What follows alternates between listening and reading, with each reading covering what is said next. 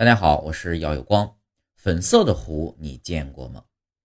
这个粉色的湖泊啊，来自澳大利亚，位于珀斯以东约一百三十公里的小岛上，名叫西利尔湖。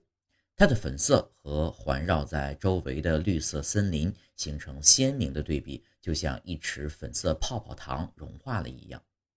早在1802年，科学家马修·弗林达斯就对粉色湖泊提出了一个解释，说它的粉色来源于盐度的差异。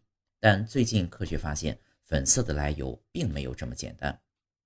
2022年。斯科特泰伊采集了湖泊的水样本，并对其进行了基因组学分析。因为他觉得湖泊的颜色来源于微生物，所以用了基因分析。研究发现，湖泊里有许多适应了极端环境的微生物，里面呢有一种叫做红球藻的微生物，它是一种嗜盐性的藻类。这种微生物在富含盐分的水域中生长。霍克湖的盐度非常低。所以它是这种微生物的绝佳生长环境。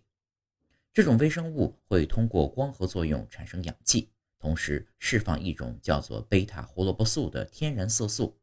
这种天然色素是红色和粉色的，通常存在于植物中，比如胡萝卜和番茄。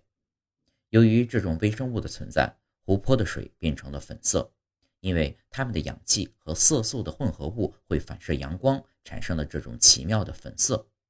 这种颜色在不同的季节和天气条件下可能有所不同，但无论何时，它都如此与众不同。